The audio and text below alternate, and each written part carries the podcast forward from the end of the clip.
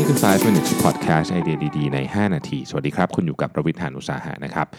ผมไปอ่านบล็อกของ Mark Manson มานะ Mark Manson คือคนที่เขียนหนังสือ The Subtle Art of Not Giving a Fuck นะครับ ขออภัยนะ ชื่อหนังสือมันเขียนนี้จริง ๆ นะฮะ คือ Mark Manson เขามีบล็อกนะครับ คือต้องบอกว่า Mark Manson เนี่ยสำหรับคนที่ยังไม่ได้อ่านหนังสือเล่มนี้ หรือหรือหรือหนังสือที่เป็นซีรีส์ตามมาของเขา มีเล่มสีฟ้าเพิ่งออกมาเนี่ยนะครับ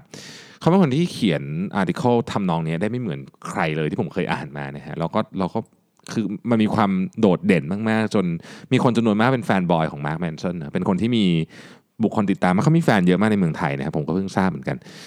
คือผมคุยหลายคนแบบทุกคนเขาเฮ้ยอ่านบล็อกของ Mark Manson อยู่ Mark Manson เขียนหนังสือและเขียนบล็อกสนุกมากนะครับใครอยากลองไปติดตามไปอ่านใน markmanson.net ได้ วันนี้เมื่อคืนผมนั่งอ่านอยู่นะฮะระหว่างที่กำลังแบบมึนๆ jet lag อยู่เนี่ยก็นั่งอ่านบล็อกของ Mark Manson แล้วเจอหนึ่งที่ชอบมากชื่อว่า the most important question of your life นะครับเขาบอกว่าคนเราเนี่ยนะ มักจะได้รับคำถามทำนองนี้เสมอว่า คุณอยากจะได้อะไรในชีวิตนะครับ แล้วเราก็อาจจะตอบทำนองว่าแบบเอออยากจะมีความสุขนะครับ อยากจะมีครอบครัวที่ดีอออยากจะมีงานที่รัก อยากจะมีเงินเยอะๆ อยากจะมีสุขภาพที่ดี อยากจะมีซิกแพคอะไรเงี้ยนะครับก็ว่ากันไปนะแล้วแต่คนนะฮะคำถามก็คือว่าทำไมคนส่วนใหญ่ถึงถึงยังทำไม่ได้ คนทุกคนนะครับอยากได้งานที่ดีหมด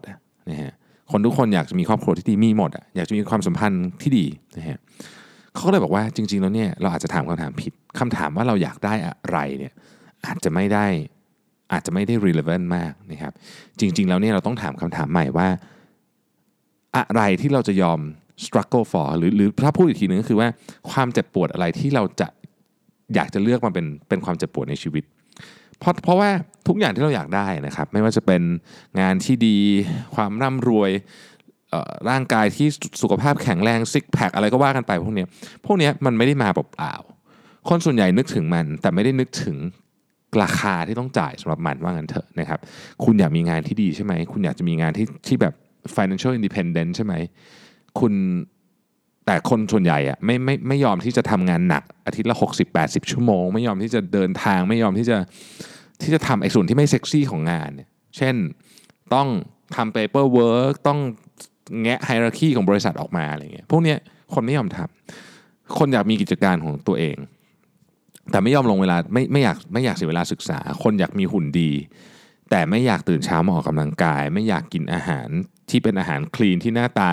ดูจืดชืดอะไรอย่างเงี้ยนะฮะเพราะฉะนั้นสิ่งที่สิ่งที่น่าจะถามมากกว่าคือว่ามันมีของจำนวนมากบนโลกวันนี้ที่เราอยากได้แต่เราไม่เคยได้เลยอะ่ะทำไมเราถึงไม่ได้ อาจจะเป็นเพราะว่า เราไม่ยอมจ่ายราคาของมันหรือเปล่า ดังนั้นถ้าเราอยากเรามองมุมกลับ ถ้าเราอยากได้อะไรในชีวิตเนี่ยกลับมาถามใหม่ว่า ความเจ็บปวดประเภทไหน หรือว่า struggle ประเภทไหนที่เรายอมที่จะจ่ายนะครับเออเรายอมที่จะจ่ายอันนี้ไหมนะฮะถ้าเกิดว่าเรายอมที่จะจ่ายเนี้ยโอกาสได้มีเยอะมากผมผมอันนี้เป็นประสบการณ์ส่วนตัวเลยนะ ของที่ผมรู้สึกว่าเออเราเราเราอยากได้แล้วเราได้มันจริงเนี่ยมันมาจากเพราะว่าอ๋อเรายอมจ่ายราคาที่มันเป็นต้นทุนของมัน เพราะว่าของทุกอย่างเนี่ยด้าน negative เนี่ย คนไม่ค่อยพูดถึง คนชอบพูดถึงด้าน positive สมมุติเราบอกว่าแบบโอ้ยคนนี้แบบดีจังเลยขับรถสปอร์ตมีเรือมีเครื่องบินอะไรเงี้ยอันนี้คือด้าน positive ใครๆก็อยากมีครับแต่ว่าด้าน negative อะเขาต้องเสี่ยงมากเขาเขารับความเครียดมากกว่าคนอื่น เขานู่นเขานี่มากมายไก่กองข้างหลังเนี่ยไม่มีใครพูดถึงเขาทำงานหนักมาก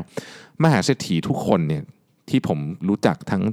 รู้จักส่วนตัวรู้จักอ่านหนังสือเนี่ยนะครับ ยังไม่เคยเห็นใครทำงานชิวๆโดยเฉพาะในช่วงแรกของชีวิต อาจจะมาชิวตอนหลังได้ หรืออย่างน้อยสุดภาพดูเหมือนจะชิวแต่เขาอาจจะไม่ได้ชิวก็ได้ วิธีการทำงานเขาจะเปลี่ยนไปเท่านั้นเอง แต่ทุกคนเนี่ย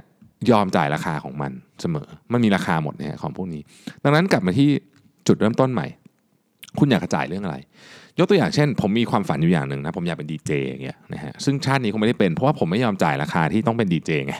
คือมันต้องฝึกซ้อมมันต้องออกไปหานู่นนี่ไม่ไม่จ่ายไม่จ่ายก็ไม่ได้นะครับมันไม่ใช่สิ่งที่ผมอยากจะไม่ได้อยากจะ go through ความเจ็บปวดเหล่านั้น ในความจริงผมอาจจะไม่ได้อยากได้เรื่องนั้นมากก็ได้นะเออซึ่งมันเป็น point ของทั้งหมดนี้เลยว่า คือถ้าเกิดว่าเรา เราอยากได้อะไรเนี่ยลองถามว่ามันต้องจ่ายด้วยราคาเท่าไหร่ แล้วเราอยากจ่ายไหมนะครับยกตัวอย่างอะตอนนี้เล่าให้ฟังนะตอนนี้ผมมี challenge อยู่อันหนึ่งนะครับ